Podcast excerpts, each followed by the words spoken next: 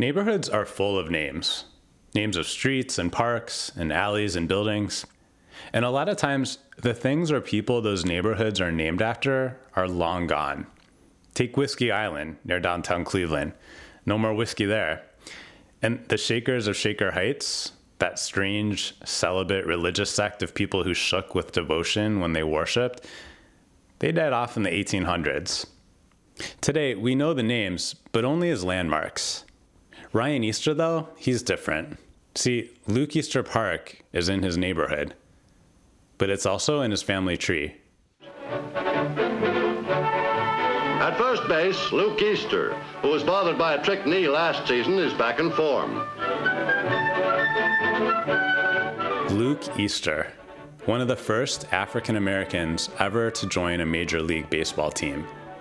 He was famous back in the 50s and 60s for hitting so many home runs for the Cleveland Indians that they got their own nickname, Easter eggs. Luke Easter bought a house in Mount Pleasant back in the 40s, when Mount Pleasant was a nice, leafy neighborhood with good schools and where kids played ball and jumped rope in the tidy streets. Luke's grandson, Ryan Easter, still lives in that same house today, but not for long. On this episode of Watershed, neighborhood roots, what it means to have them, what kind of responsibility the past gives you to the present, and how you weigh that against what you need to do to take care of your own future.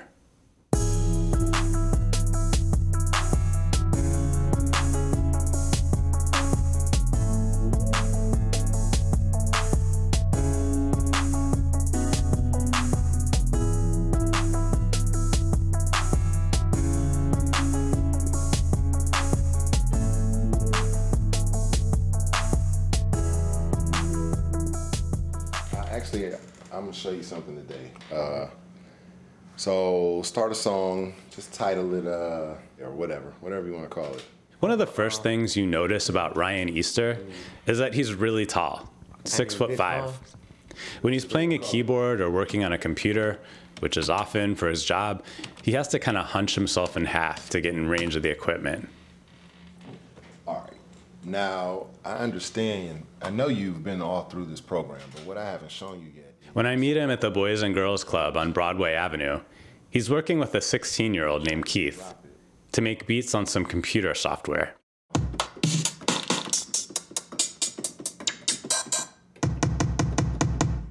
That's what Ryan Easter does for a living these days. He teaches kids about recording music. He works for a national nonprofit program called Notes for Notes, which is all about helping kids express themselves through recording their own songs. Ryan's the Cleveland Regional Director. So what do we do next? Quantize 50%. Quantize 50%, he says. What I've learned to do is let them work on their own. So I send them in the back. I taught them the software and they play guitars and they sing songs. So I kind of let them go in there and create. What's great is they already have songs ready and then they're just recording.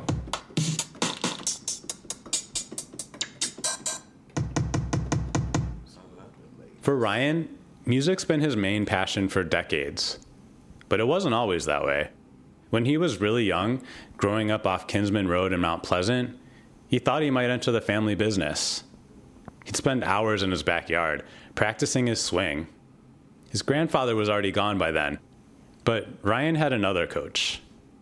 Uh, my grandmother would save pop can tops, you know, the, the tab. Uh-huh and she would save a thousand of those. Like my first year of Little League, I was really bad. And she was like, every morning you're gonna wake up and hit these at seven in the morning. And then all of a sudden I could hit everything. Like every time a pitch was thrown, I was hitting it.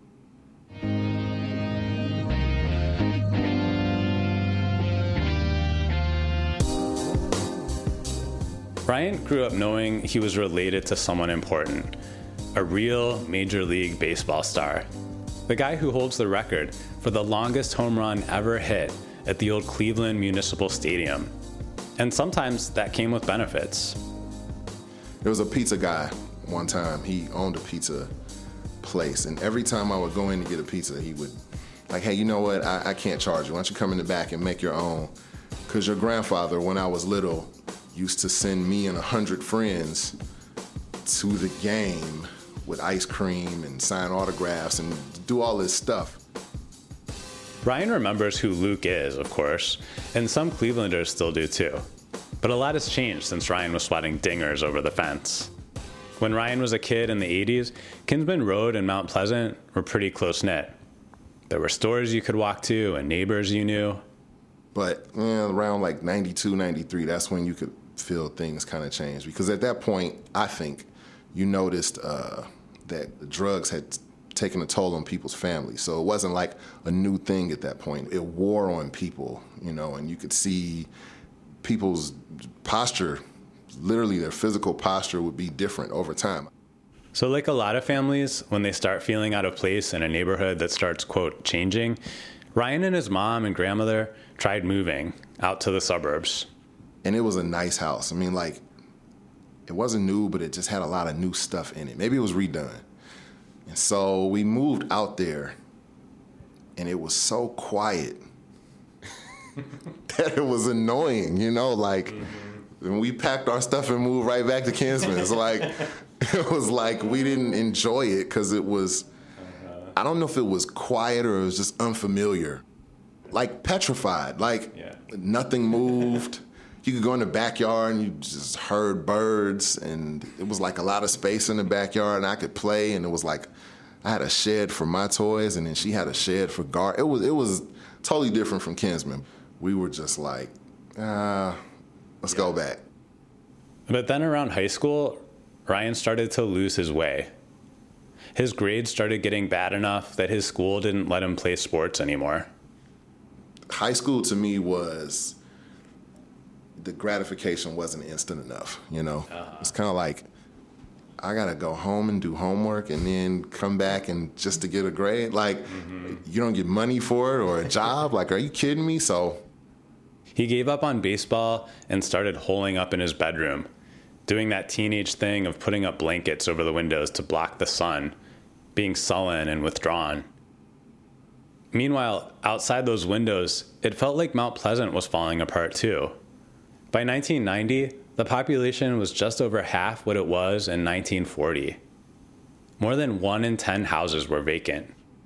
Ryan graduated and got out. He went to Youngstown State University, where he spent a year skipping classes and goofing off. Then, a friend who worked in a recording studio introduced him to something that finally got him excited.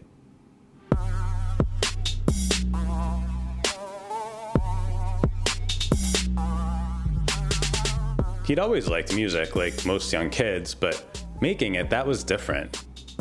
That gave him something he'd been looking for without knowing what it was. I love that, again, you can do what you want.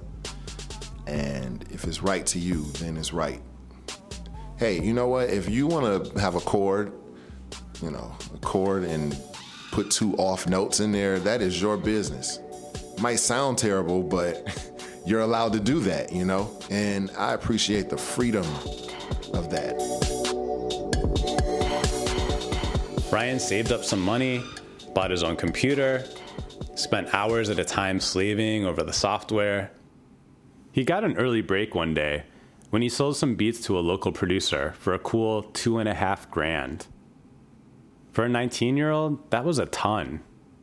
I had class on the Monday after that. Uh-huh. I like dropped out of school. It was literally like, I'm not going to school anymore because I just made $2,500 off of some beats I didn't even think were that good. And that's when it turned into me going, further with music.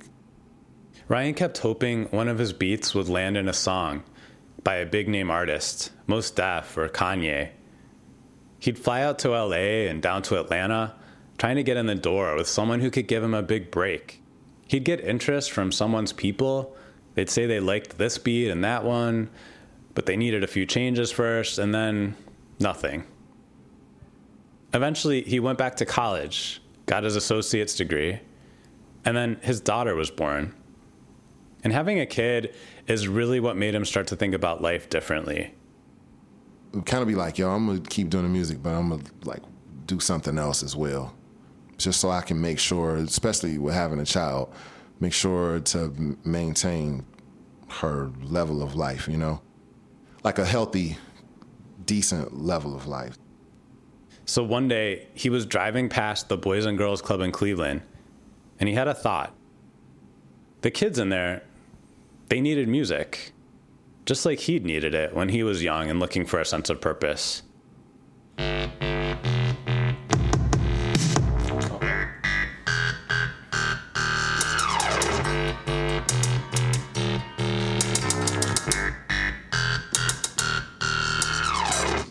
Actually get rid of this loop if you didn't like it Okay. and drag in another loop. All right. and you simply go to loops. Uh, they have drum loops here, and they have various sounds, electro stuff. Okay. You got any choices? Uh, piano. All right, let's try the piano. If I know you like I think I do, you'll want the vintage Yeah. folder. Yeah. So let's see here. Yeah, that's it. yeah. That's like my Yeah, style that's it, too. Yeah. All right, so if you notice here, it has a tempo next to it. Okay. First thing we have to do is what? Play the loop. So, more or less, I prefer not to add to their musical structure. I want to add to their technical structure so that I don't influence their sound in any way, shape, or form. I want to help them so they can record their ideas and know how to change their ideas and make different things from it. But I don't want him to sound like 90s hip hop because that's what I like, you know. So This one for you, right? I got one more for you. Uh, what key is that?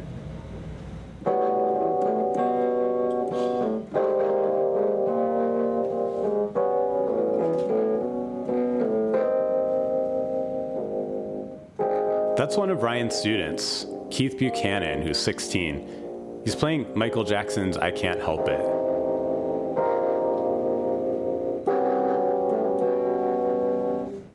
So, have you practiced that? Uh, not not really.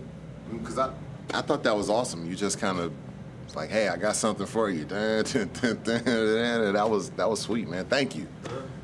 Yeah, Keith knows that's my favorite Mike song all time. I love working with Ryan because like like he said, he don't try to change somebody's style. And then uh, he's just cool and uh, I feel like me and make a good team. He funny too, so he ain't funnier than me, but he funny.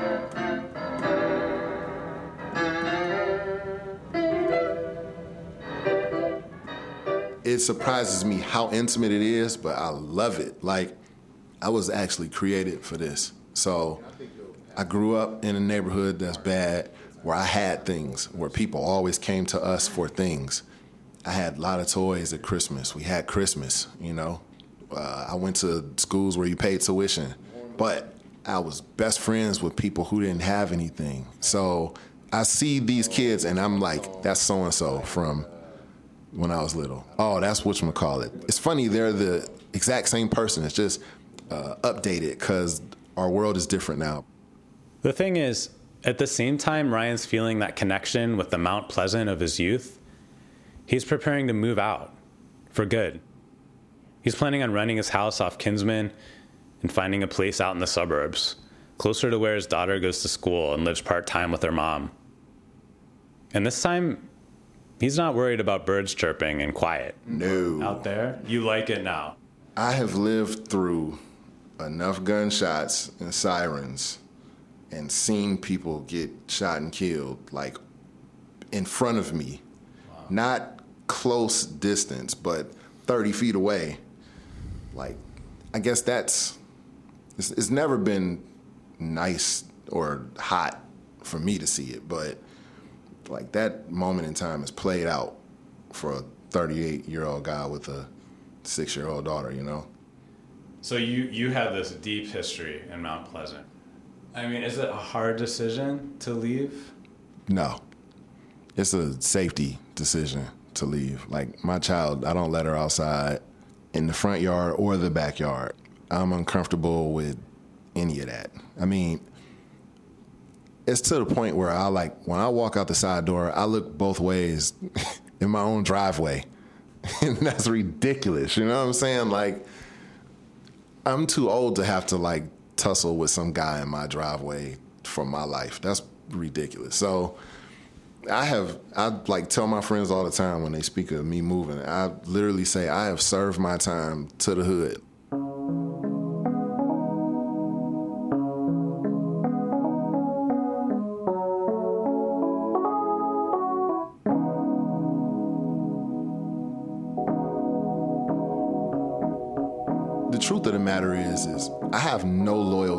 To a neighborhood. And I don't understand people that do. Like people get tattoos of their street or they like t-shirts or they, you know, that stuff doesn't make any sense to me. Like you don't own the whole street. Or like kids they they get into gang fights over their neighborhood or their street. And I don't, I don't mean this like to take a shot, but how could you feel that way about a place where you're renting? You know? I mean, even if I own the house I live in, I don't own Kinsman. So I have no loyalty to it. I have a loyalty to my child. I have a loyalty to my family to not get killed for making a bad decision. I love all the memories that happen there, but no thank you. So, for now at least, the Easters of Mount Pleasant look like they'll be going the way of the whiskey on Whiskey Island and the Shakers of Shaker Heights. A memory that some will remember and some will forget. And maybe that's okay. Maybe the future of the neighborhood is in the hands of someone living there right now, a kid, or an older woman or man whose name we just don't know yet.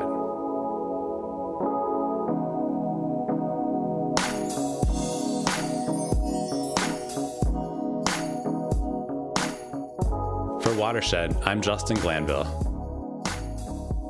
Watershed is produced by Sidewalk, telling the story of people and place, and it's made possible by a grant from the St. Luke's Foundation. Sound design and recording is by Angie Hayes, our editor is William Bostwick, and our story consultant is Don Arrington. Our theme music is by DJ Doc Harrell and the kids at Refresh Collective. All the rest of the music in this episode was by Ryan Easter and Keith Buchanan. Check out photos and written versions of our stories online at oursidewalk.com. That's O U R sidewalk.com. And stay up to date by following Sidewalk on Facebook. And the usual request, please, when you get a chance, rate us a review on iTunes. It helps spread the word about the show. Until next time.